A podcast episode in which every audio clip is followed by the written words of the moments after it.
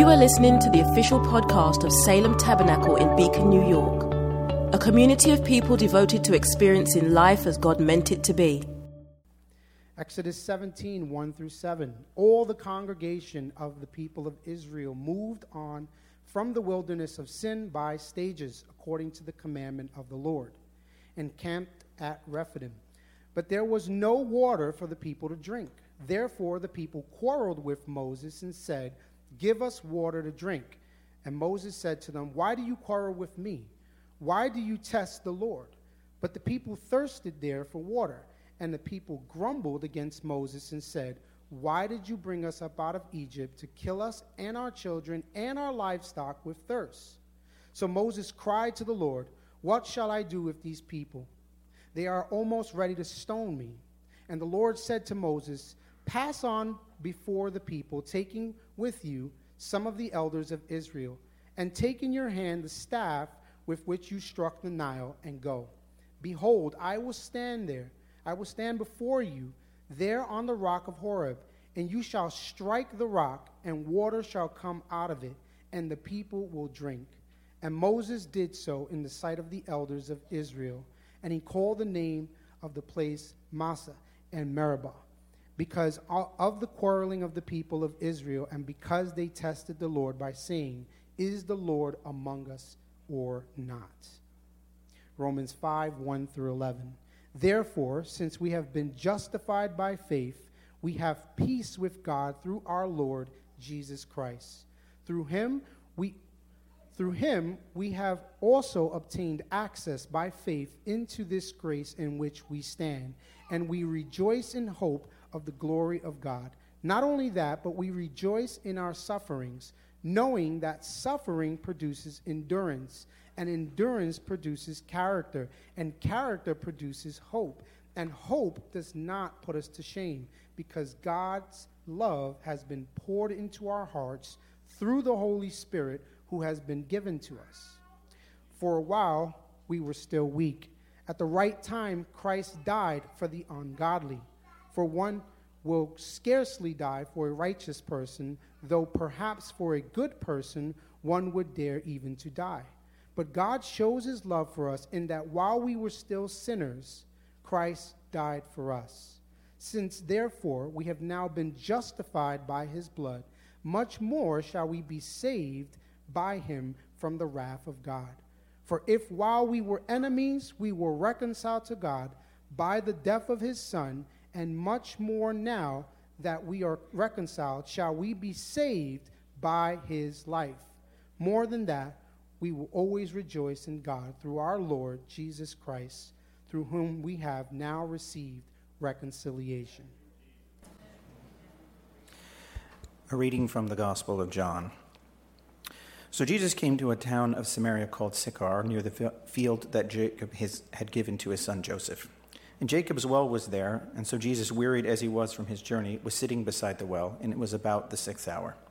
A woman from Samaria came to draw water, and Jesus said to her, "Give me a drink," for his disciples had gone away into the city to buy food. The Samaritan woman said to him, "How is it that you, a Jew, ask for a drink from me, a woman of Samaria? For Jews have no dealings with Samaritans." And Jesus answered her, "If you knew the gift of God and who it is that is saying to you, 'Give me a drink,' you would have asked him, and he would have given you living water." The woman said to him, "Sir, you have nothing to draw water with, and the well is deep. Where do you get that living water? Are you greater than our father Jacob? He gave us the well and drank from it himself, as did his sons and his livestock." And Jesus said to her, "Everyone who drinks of this water will be thirsty again. Whoever drinks of the water that I will give him will never be thirsty again. The water that I will give him will become in him a spring of water welling up to eternal life." The woman said to him, "Sir, give me this water so that I will not be thirsty or have to come here to draw water." And Jesus said to her, "Go, call your husband and come here." The woman answered her, "I have no husband." And Jesus said to her, "You are right in saying you have no husband, for you have had five husbands, and the one you now have is not your husband. What you have said is true." And the woman said to him, "Sir, I perceive that you are a prophet.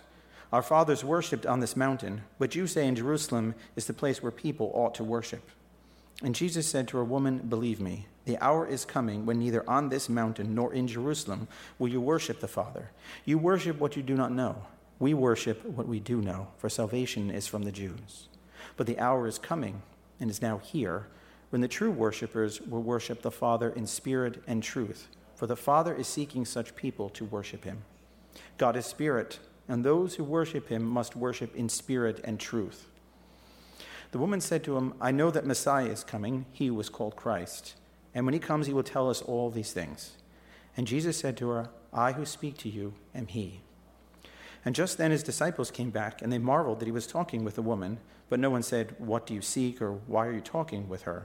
So the woman left her water jar and went away into the town and said to the people, Come, see a man who told me all that I ever did. Can this be the Christ? And they went out of the town and were coming to him. And meanwhile the disciples were urging him, saying, Rabbi, eat. And he said to them, I have food to eat that you do not know about. And the disciples said to one another, Has anyone brought him something to eat? And Jesus said to them, My food is to do the will of him who sent me and to accomplish his work. Do not say there are yet do you not say there are yet four months and then come the harvest? Look, I tell you, lift up your eyes and see that the fields are white for harvest. Already the one who reaps is receiving wages and gathering fruit for eternal life, so that sower and reaper may rejoice together. For here the saying holds true, one sows and another reaps. I sent you to reap that for which you did not labor. Others have labored, and you have entered into their labor. Many Samaritans from that town believed in him because of the woman's testimony. He told me all that I ever did. So when the Samaritans came to him, they asked him to stay with them, and he stayed there two days. And many more believed because of his word. And they said to the woman, It is no longer because of what you have said that we believe. We have heard for ourselves, and we know that he is indeed the Savior of the world. The word of the Lord. Thank you, Eric. That was a lot of verses, and you did a wonderful, wonderful job reading that. We are in a series right now called The Voice of Peace. It is a series that is taking us through the season of Lent. And what we're doing here, and we said this every week, is that Lent begins just after the story of Jesus' transfiguration. And if you remember the story of Elijah, Elijah was trying to hear the voice of God, and he tried to hear it amidst the earthquake, and he tried to hear it in the wind, and he tried to hear it in the fire, and then he finally heard it in a still, small voice, or better translated, he heard it in the sound of silence. And on the Mount of Transfiguration, Elijah is now looking at the silence that spoke to him. And there are so many fiery, fiery, earthquakey, windy voices in our life and around us. And we need to learn how to let those voices sit still until they're quiet enough for us to hear the voice of the one who doesn't intrude on the other voices. Jesus is not a gossip, and he's not a busybody, and he will wait for all the other voices to be quiet, and then he'll speak. Our problem is that we hear those voices and run and do what they say, and when Jesus speaks, we have gone.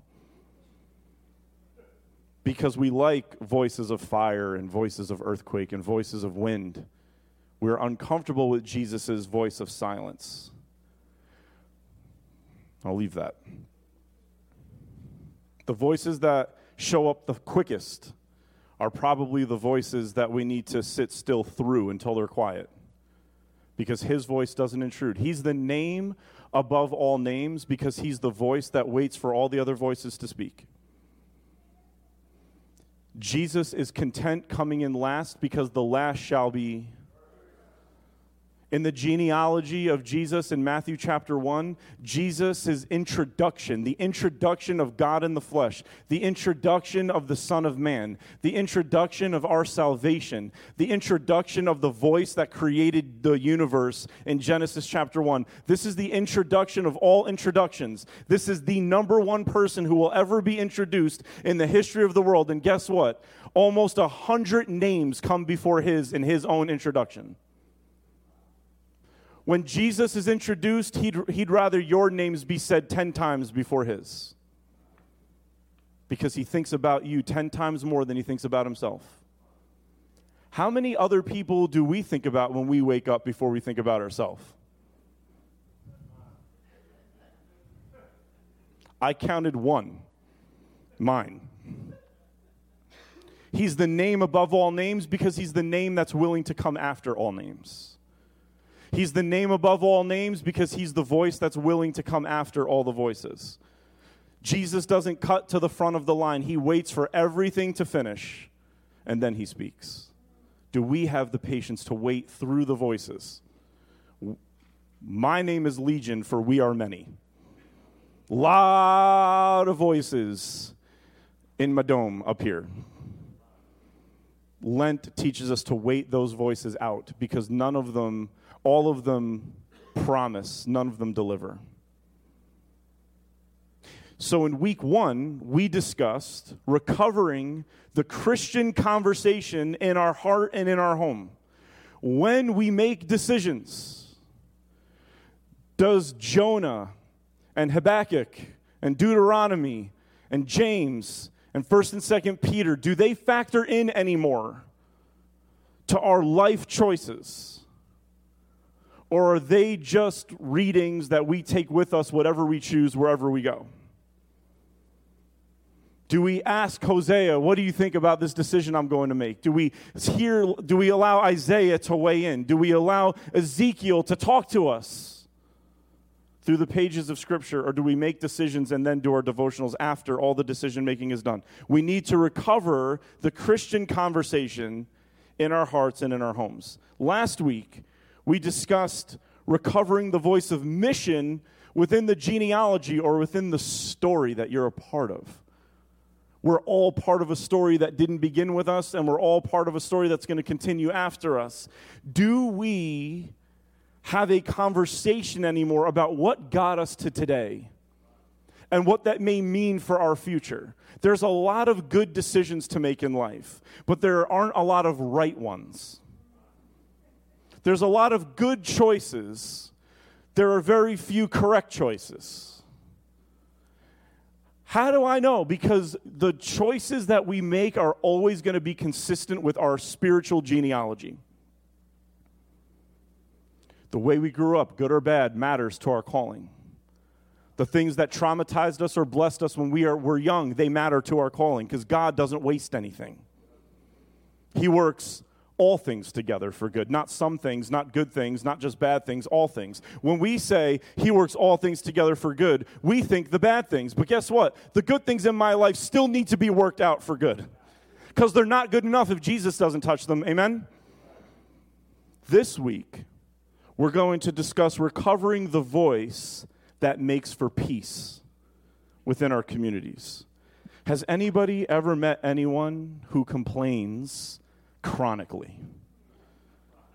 Has anyone ever been behind somebody online at a deli or a place that you really wanted to get something to eat or drink, and the person just in front of you is playing lotto and complaining because the cashier's not getting their numbers right on the take five or pick five? And you just want to tap them on the shoulder and say, here's the thing, I can really help with this. Stop playing lotto. However, my name is Pastor Bill D'Andriano, and if you should win any of this lotto, you should come to my church and tithe and clean that money up in the name of Jesus. As usual, I was really hungry one day, and I was behind somebody who apparently is a regular at this deli, and he was ordering what he orders every day, and it, it was a bacon cheeseburger at the deli. It's weird when you order burgers at a deli, but I'm not going to judge the person. I eat weird too. It's fine. And he said, this is more than it was yesterday. And the lady said, it's because you got fries this time. And he said, but that's not why it's more. And I'm standing there for fifteen minutes while he's going back with her. It's like, last week, dude, you bought one apple and it cost X. This year, you're, this day, you're buying two apples, and it costs X plus. That's how it works. Stop eating cheeseburgers every single day. Have you ever met somebody who complains all the time? Are you sitting next to somebody who complains all the time? If you're sitting next to a chronic complainer, would you please shout amen? No, I'm just kidding. Don't, don't, don't, don't, don't, don't, don't, don't. I stood behind that person, and in my head, I was like, God, is there a way to call fire down from heaven, or is that just like a thing? Or what is wrong with him and his eating habits, or why is he complaining so much? And then the Holy Spirit's like, I can't hear what he needs because you're complaining so much about him. Oh, all right, Lord. I will be quiet. I was wrong, just like I was wrong about the Fred Hammond album. My brother was right. This is a terrible day. I went and told him he was right. Actually, I said, you were mostly right, because I'm not humble, and he's working on me, but he was all the way right. My brother Frank was right. Dad probably knew you were right immediately. I don't have problems. I don't have problems. You have problems. So the Israelites, they are delivered from Egypt through signs and wonders, and they get to the Red Sea, and they complain because Pharaoh's army is coming. God parts waters. They walk through as on dry ground, and Pharaoh's army drowns. And then they get thirsty, and the water is bitter, and they complain again. God throws a stick into the water, and it becomes the best water you've ever tasted, and a little bit later, they got hungry. And God made bread show up on the ground every day, and they ate and were satisfied, and they got bored of the bread and wanted meat. God had a whole bunch of birds fly in and lay down and say, we're here for you to eat us. They got thirsty in the text that we just read and said to Moses, give us a drink. Why has God brought us out here? Why have you brought us out here to kill us with thirst? One of the words that was spoken during the worship service is that God seeks to realign us, and sometimes he brings us through, he brings us through discomfort to reveal in us the things that need to heal. And in this story with the Israelites, he is giving them daily provision. On the day that you needed water to part, I parted the water. On the day that you needed water to be sweet, I made the water sweet. On the day when you needed bread to show up, bread showed up. And he's revealing to them that they are the kinds of people, that we are the kinds of people that without the Holy Spirit are the kinds of people who are always as thankful as the last thing that happened, but never anything else. I was in the Saint Patrick's Day parade yesterday because Sophia was marching. I, th- I felt like it was a parade for me, but I didn't tell anybody that. I was marching in it.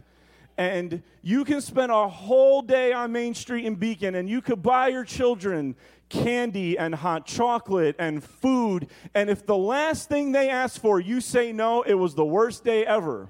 And you want to leave them on Main Street in Beacon. Hey, the parade's coming again. Go. Let's go. Like, you know? No, I'm just kidding. I'm not really like that. We are so the same way with each other, with the Lord, with our blessings. I remember, and some of you know this story, but I'm going to repeat this story anyhow, but some of you know this story. Uh, this is years and years ago when Jack and I were first married. We were coming home from Rehoboth Beach, and Uh, our sister-in-law, Karen, wanted to go see fireworks, and so we went to see fireworks in a very crowded New Windsor park, and I took my wallet out of my pocket because I felt uncomfortable because I have O C D a little bit, and I put it on the blanket, and my wife has a huge fear of spiders, and so when we got up to leave, she shook the blanket out really, really hard and crazy-like, and my wallet went flying, and I didn't know, and we went home. And at one o'clock in the morning, we had to go back because I realized my wallet is on the ground there. And when we went there, I said, I know exactly where I left it because it's right next to that tree that everybody was complaining about. We can't see the sky. The sky. There's no tree in the history of the world that blocks the entire sky, but apparently Karen and Jacqueline sat next to one. And so I knew where we were sitting, and Jacqueline is all the way down, far away from where we were sitting, and I was, it was like one thirty a.m. I, we had driven for twelve hours, and I was like, Jacqueline, that's not where it was. She's like, I found it. Holy Spirit said to both of us right there, there's going to be seasons where you lose your provision, and you will find it, but it will never be where you're looking for it. All right. Okay. All right, God, pun intended, I'll keep that in my back pocket, unlike my wallet. Years later, we're moving out of our first apartment that we had. We packed everything, and I was hungry. And we ordered Antonella's to do, what in the world? Did anybody hear that? hope the kids, hope my dad's okay down there. Anyway, uh, we order Antonella's, and it's on its way, and everything is packed, and we just, like, we, we left the T V plugged in, and we were going to watch The Blacklist and eat our faces off after packing all day, and about five minutes before dude shows up with the food, I can't find my wallet anywhere. We start unpacking boxes. My temper is now leaving my soul. Like, the you know you know when you get the kind of man where you're like, I just don't care. I'm going to open every box. I'm going to open I just don't care. Like, you don't care anymore, mad? So Jacqueline goes, why don't you take the garbage out? And I'm like, garbage out. Fine, I will. I get down to the garbage, and I want to slam the bag into the garbage, but it was collectibles. So it was annoying because it was the one where you had to open like this, so you can't even be cool and slam it. So I have to put the bag down, and I open the thing, and I go to put the bag in there, and there's my wallet, sitting on top of the collectibles in the collectible bin. And the Holy Spirit's like, dummy, have I not told you? Stop complaining. You're going to find it. Because around moving time, you're stressed. We were moving into Sandy Zrodlowski's house, and she is a beastly landlord who charges way too much and is mean, and I was nervous. Just kidding, just kidding, just kidding. Two years ago, I went to see the New York Knicks clinch a spot in the playoffs. They don't have the same pull that they used to have back when it was Oakley and Mason and John Starks and people actually played basketball because they could play defense. They were allowed to actually play defense back then, and they weren't upset if people got hurt, and people actually played all season long and didn't do load management and have people pay two hundred bucks for a ticket and then not play. LeBron, you know what I'm saying? So it's like, on the way home, I got a pizza because I was by myself. No one was there to judge me. And I'm eating this pizza on the train on the way back, and I took my wallet out because I have O C D, and I put it on the train, and I put the pizza box on top of, and I had some wireless headphones, and I was listening to some music. So when I got off the train, I was still listening to the music, thought my phone was on me, left it on the train, on the choo-choo train, my whole wallet on the train. Put in a claim with Grand Central. Three weeks later, a phone call. Mister D'Andriano, we have your wallet. And there's a person here. His name is Douglas Hanson. He says he's your best friend. He would like, you don't have to come here. He'll bring your wallet to you. Doug drops the wallet off. I'm like, thanks, man. Thanks, man. You're the best. You're the best. You're the best. No, you're the best. I love you. And I'm like, God, don't even say anything. Just don't say anything. I get it. I get it. And then that, now I'm starting to think, like, what's about to happen in my life where God had to do that three times? Three times. But the reality there, every time it was this. When things start to go south, don't complain. Don't complain. Because provision always shows up. And it's not always provision that satisfies everything we need in the natural, but there is always provision for us to say, man does not live by bread alone, but by every word that proceeds from the mouth of God. And I want to show you this from the text. The flow of negativity. Here's the reality. We are allowed to complain. We shouldn't be grumblers. And I want to explain exactly what this is. We should be allowed to complain. We should be allowed to express frustration over something that happened because that's prayer and that's human. Read the Psalms. Read Jesus on the cross. Read any healthy people you know. To hold in complaint is to bring cancer into your soul. You have to be able to express frustration, but let me tell you what shouldn't happen, and it's this. The first word that we are introduced to with the Israelites is they began to quarrel with Moses. And simply put, very simply, the word quarrel means to begin to build a case. Have you ever driven to work and you're slowly building the court case against your boss or against your coworker, or you know you're about to meet somebody for lunch and they've been, you know, saying a few things and you got to confront them and you're ready because you're building your case? You ever argue with a spouse and in your head you're like you're like in the shower in the middle of an argument and you're like, you know what I'm going to say? If Jacqueline says this to me, I'm going to say this, and it's going to make her say that. And as soon as she says that, gotcha, because now I'm going to say this, and I'm going to be right, and she's going to say sorry, and she's going to love me more than she ever has before. That's what we think. We build a case. And when you build a case long enough, then grumbling happens, not complaining. And listen to what grumbling means. Grumbling means to lodge, to stay someplace and not leave. Expressing frustration allows you to keep moving. I'm frustrated with the way the finances are going. I'm frustrated with the way things are happening. I'm frustrated with the way my calling, the ministry, my marriage, my kids, whatever it is, I'm frustrated with the way these things are going. But when you say them in a healthy way to the right people in prayer, complaining allows you to keep moving. But when complaining turns to grumbling, you lodge in your issues and you can't move on from them. It happens to all of us. We get stuck in a particular issue, and then all of life revolves around that issue, and everything that goes wrong, we blame it on that issue. Back, Jacqueline can tell you, back when we first got married, and all I wanted to do was be in the ministry, and I was driving to Katona on six eighty-four, you know this story, all the time. I didn't like what I was doing, and I wanted to be doing something else, so every time somebody else crashed and I was in traffic, I'd be like, I can't stand the church. What? Because in your head, when you lodge, you're like, if it wasn't for them, then I, if it wasn't for, if they're the ones who could get me there, and if they could get me there, then I wouldn't have to be at this job, and if I didn't have to be at this job, I wouldn't be in this traffic right now. My skills would be being used much better than they are in this traffic. Listening to Fred Hammond's Pages of Life, chapter three, speak those things, you were right. You get mad at the toxicity of what should have been a prayerful complaint has now turned into a lodging. It's lodged in your soul. You're choking on it.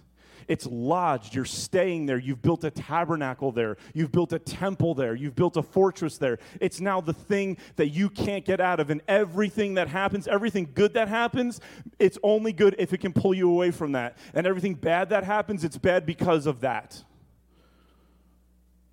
And then what comes from that is accusation, which is the devil's language. It went from give us a drink to the accusation of you brought us out here to kill us. Without something interrupting this flow, this is what will always happen. We will lose the wallet and complain and complain and complain, even though God brought that wallet back hundreds of times. Like I said to the worship team, I'll say to you right now, you're here today, right now, because God has brought you through every single thing you've ever faced in your entire life. Otherwise, you would not be here right now. You're here because nothing has been able to stop you from being here out of everything that's ever occurred in your entire life. And yet when something goes wrong immediately after church or this sermon starts to take too long, people will start grumbling. You're already starting to build the case right now. They did that extra song. Eric Davis read four hundred eighty-five verses today. He seems like he's still well within his introduction. We get stuck. Case building turns into lodging. We we start renting real estate in the area that's going wrong. And it becomes who we are, and we complain, and we grumble, and we're nasty, and we're cranky, and we begin accusing. And we might be mature enough to not accuse somebody directly to their face, one or two of us, but we start to maybe even accuse ourselves. If I would have made better decisions, I wouldn't be in this place. Which is one of the worst levels of accusation, is when you start leveling it against yourself. We need something to interrupt the flow of case building to grumbling to accusing. Bishop Q, in a sermon he preached last week, said this: what keeps us from quietly quitting? What keeps us from quietly quitting? And what he means by quietly quitting, he said, he said to his church, he said, there are some of you who at your jobs, you're still there, but you've quit. You've stopped doing extra. on your own. Then you went to, I'll do extra if I'm asked. Then you went to, I'm not doing extra no matter what. And now you're seeping into not even doing the bare minimum. You haven't left because you need the money, but you've quietly quit. Some of us have quietly quit on the church. There may be one or two of you who are sitting here right now who aren't really here right now. We've quietly quit on our marriages, on our parenting, on our friends, on our goals, on our ambitions. We've quietly quit. What keeps it from happening? In the gospel story, Jesus, the true and better Israelite, the one who represents not just Adam but also Israel, he shows up at a well at noon, and he's thirsty. He's tired and he's weary from his work. He says, give me a drink. But here's the thing. When the Israelites said to Moses, give us a drink, and when Jesus said to the woman, give me a drink, the same words were being spoken, but two very different things were happening. There is a way in which we can take our burdens, put them in a slingshot, and hurl them at somebody else in a way that demands that they help. Or there's a way to share our burdens with each other, like Jesus, you ready? In a way that actually motivates and unburdens the other person. Jesus shared his burden with the woman, and for the rest of the story, her burdens were flying off of her shoulders as Jesus burdened her with his burdens. So there's a way to throw your burden at somebody. There's a way to toss your burdens. Jacqueline and I, when we do marriage counseling, we often say, when you're having a conversation, husbands and wives, don't play dodgeball, have a catch. Don't fire your thoughts at each other trying to hit somebody in the head and say, you're out. Toss your opinion in a way where the other person can catch it. When you catch your spouse's opinion, hold it for a second. That's a wonderful opinion. I'm going to throw it right back to you with my opinion added to it. Have a catch. Don't play dodgeball. The Israelites were playing dodgeball. They were throwing their burdens at him. Jesus says to the woman, in effect, take my yoke. Help me with it. I'm thirsty. Give me a drink. Now, when is this happening? This is happening at noon. And what is Jesus? He's thirsty. What does this remind us of a couple of years later? Jesus at noon is hanging on a cross. Jesus shows up to the well in pain. He's thirsty. And the woman shows up in need. And on Calvary, on Good Friday, Jesus shows up in pain, and we show up in need. And Jesus in John four says, I thirst, give me something to drink. And for the rest of the story, the woman is set free. And on Good Friday, Jesus will say, I thirst. But this time, he's not saying it to the woman in John four. He's saying it to all of us. And when he says to us, I thirst, give me a drink, what he's saying is, as soon as you start to give me a drink, your burdens are going to come. Well, how do I give you a drink? When you've offered a cup of cold water to the least of these. You've offered it to me. Well, nothing is going right. How do I have time to serve? Exactly. Because grumbling keeps us from serving. Having a thankful heart in the midst of trial thrusts us into serving in a way that unburdens us. Watch. Watch what happens. Jesus doesn't grumble. He just simply says, I'm thirsty. Can I have a drink?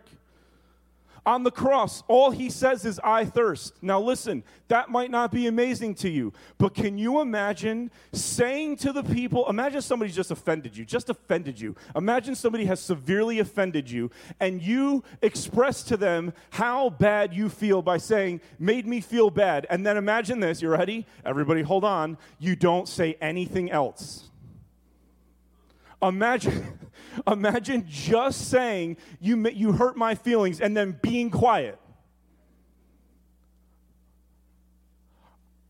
Honestly, the odds of me doing that are like the odds of me walking on water sixty-five times in a row and then shooting five under par on the golf course. Like, it's not going to happen ever in my entire life. Jesus says, I thirst, and we're waiting for him to say, because of you. How dare you? I'm the one who gives living water. I have a well inside of me that pours into your soul, and now I can't even have a drink. That's what we're waiting for him to say, but he doesn't grumble. He expresses, and then he's quiet. You can look at me quietly all you want. That is the most amazing miracle that I think Jesus has ever done, is just to say what the problem is without complaining, without any drama, without anything extra. Can you imagine me just saying my sermon and nothing extra? It'd be unreal. It'd be unreal. We'd all get to Perkins first.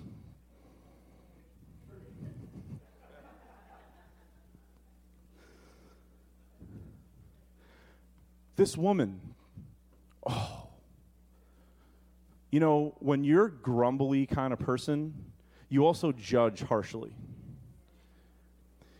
The Bible doesn't tell us why this woman has had five husbands and why the man she's with now is not her husband.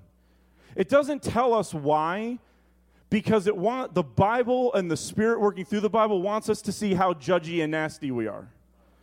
My whole life, probably because all of my pastors were men, I was taught that she was a woman of the night. Y'all know what I'm talking about? And that's why she's had five husbands, and the man she's shacking up with now, living with, isn't her husband. But Jesus just says the man you're with now is not your husband. He doesn't say you're living together. He doesn't even say you're being inappropriate. He just says you're dating somebody. Why do we jump to immorality? Because we're grumblers. Did she cheat on five husbands? Well, in Jewish culture two thousand years ago, after she cheated on the first husband, no one else would have ever married her again, let alone four other guys. But look at how quickly we judge. She was immoral five times. Or were they immoral? Is she the one who got cheated on three times and then two other ones died tragically? How do we know? How do we know that the man she's with now desperately wants to marry her, but she's afraid to love again because every time she has, it's gone wrong on her? Well, Pastor, she was coming to the well at noon because she knew that she was wrong. Or was she coming to the well at noon because she thought she knew that everybody thinks she was wrong and doesn't really feel like dealing with all of that, so she came at noon to get some time by herself to work out her trauma and her pain? See, the things the Bible doesn't tell us reveals who we are to ourselves. What we jump to quickly shows us, are we like Jesus? Or were you like the accuser? Maybe she was immoral, but the point is it doesn't say it. It's as likely as all the other things I just said. But why do we choose the ones we choose? Because we're grumblers, and when we're grumblers, we make everyone around us worse than we're feeling. When we're grumblers, we make everyone around us have to be worse than we're feeling, because let's face the facts. When somebody around you is worse than you're feeling, it makes you feel better. Don't make me always have to be the honest one. I'm not one of them holier than that. There's times where I'm in such a bad mood, I hear one of you is having a bad day, and I'm like, thank you, Jesus, that somebody else. Hallelujah. I am so grateful for their bad day. Praise the Lord.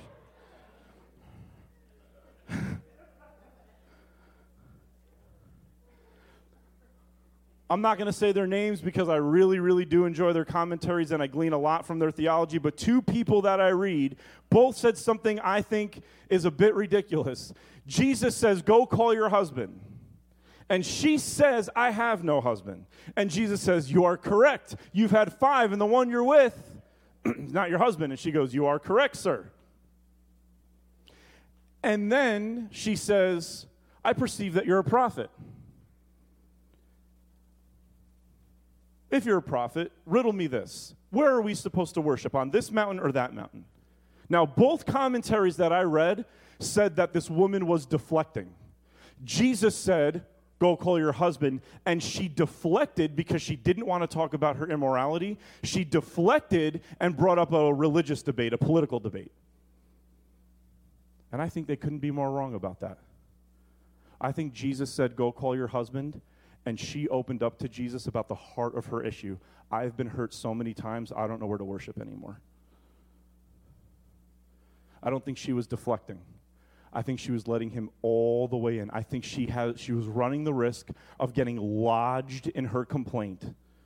And she said to Jesus, if you don't come in to the deepest part of my pain, which is I've been hurt so much, I don't know where to worship anymore. I don't know how to worship anymore. I don't know if I can worship anymore. I need you to dislodge me from the grip of this despair. She wasn't deflecting. They're deflecting because they don't want him to get that close. They just want to write their commentaries. Men.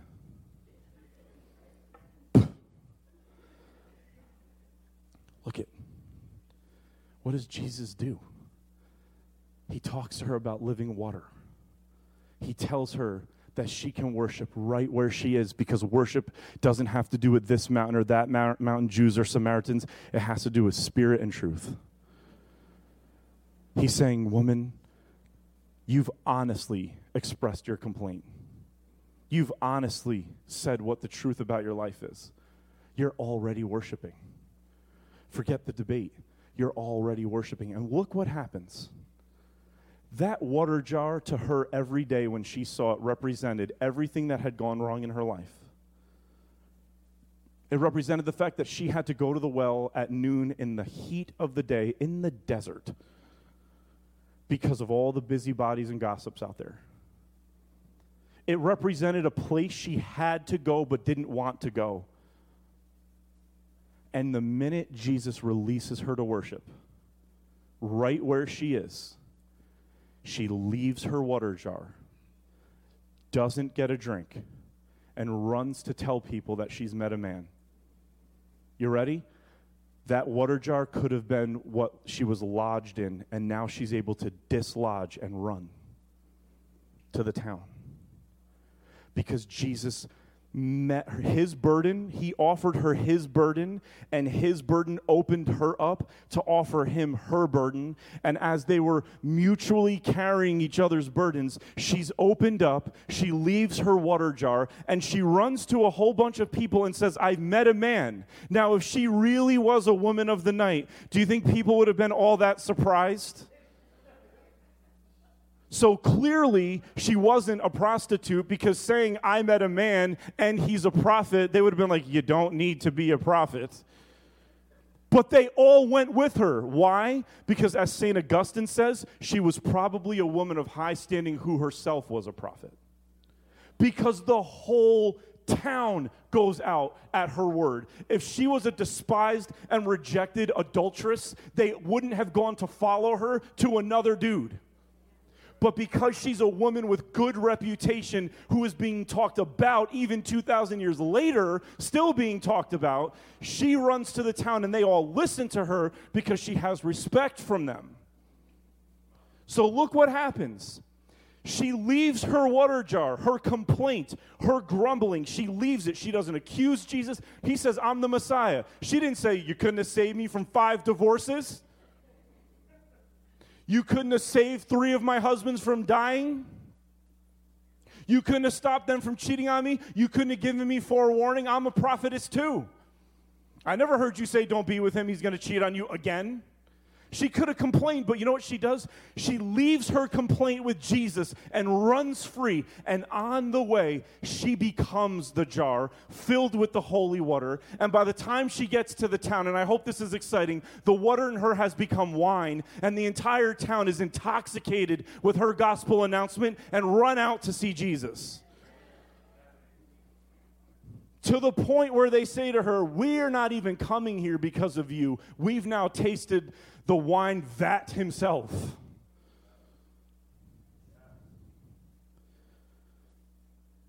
Offer your complaint to the Lord. Don't hold it in, but offer it and move. Say what you're frustrated about and then go. Talk about your pain and then keep going, though. Don't get lodged. Well, what happens if we do, Pastor, because I am? I'm lodged right now. Uh, we could have the worship team come on up. I'm lodged right now. So what happens? Look at, go back to the Exodus story. You want to know how good God is? They complain. The psalm that Anthony read this morning, he says, I loathed that generation who complained in the wilderness. Loathed. Loathed. That's so mean. I loathed them for forty years. That's how long I've been alive. That's a long time to loathe somebody. But his loathing looks a lot different than ours. You want to know why? Because two seconds after they grumbled, complained, and accused, what did he do? He gave them what they were demanding. Oh, how many of us do that? Don't look at me like you're not impressed. How many of us get demanded on, treated like garbage, and then offer that anyway? He didn't say, because you were sinful, I'm not going to give you water. It came out of the rock anyway. Because he disciplines, but he never harms. We feel pain from his discipline, but we're never abused. It hurts, but it doesn't do damage. And no matter how rebellious we are, no matter how much he wants to loathe us, God looks at us and he's like, I loathe you, but I cannot help myself. You're so darn cute. Here's water anyway. Even when we get lodged and we're choking, he offers us what we need to be able to breathe again, to leave the water jar of our complaint and go. In Exodus, water comes from a rock. It has no business coming from a rock, but it does. In the gospel story, living water came out of a woman who was pulverized by trauma in her life. That kind of goodness has no business coming out of a life that has been crumpled up and thrown out by so many people. But in the same way that water comes out of the rock, it came out of her trauma anyway. In Romans chapter five, what Steve read, suffering produces endurance and character and hope. But hold on, suffering doesn't produce, suffering takes. Yeah, right. The rock doesn't produce water, but when Jesus touches it, it does. Trauma can't possibly produce good news, but when Jesus touches it, it does. Suffering couldn't possibly produce hope, but when Jesus touches it, it does. The opposite of complaining is letting Jesus touch our suffering.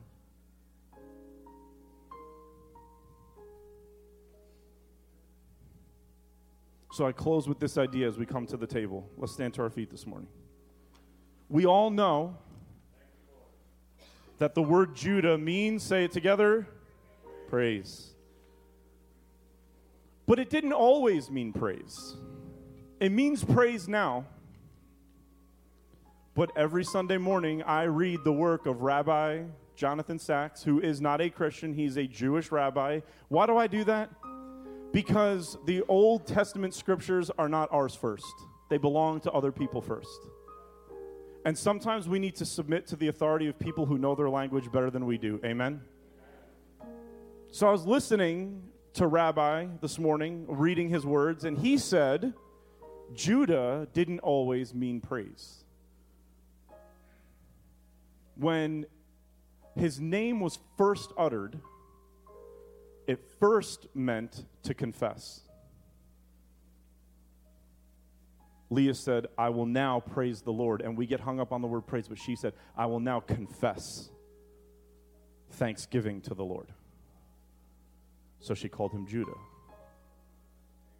That word was used for a long time to be the Jewish word for the confession of sin, Judah. It became, in its etymology as the years went on, it went from a word that means to confess to a word that means to give thanks. And then it built over time in all the traditions to become a word that means to praise. But look at the flow of complaining. Build a case, grumble, accuse. And look at the flow that Jesus interrupts us with. Confess, Give thanks. Praise. He interrupts our complaining. He interrupts our case building by offering us the option to say, I'm going to tell you what's bothering me. I'm going to confess that I've had some really nasty thoughts about dude in front of me playing the lotto because I have to go. I'm going to confess. I'm going to give thanks. And that is going to become praise. So on the night when Jesus was betrayed, my man could have grumbled. Oh, could he have grumbled? God, five thousand people to feed, and I got five pieces of bread. But he doesn't grumble. He gives thanks. God, I'm sitting around a table of these guys who are, after all these years, not going to do very well tonight. How many times do I have to clean up this house? He doesn't say that. He holds up what will represent his demolished body, and he gives thanks. How is Jesus able to look at lack?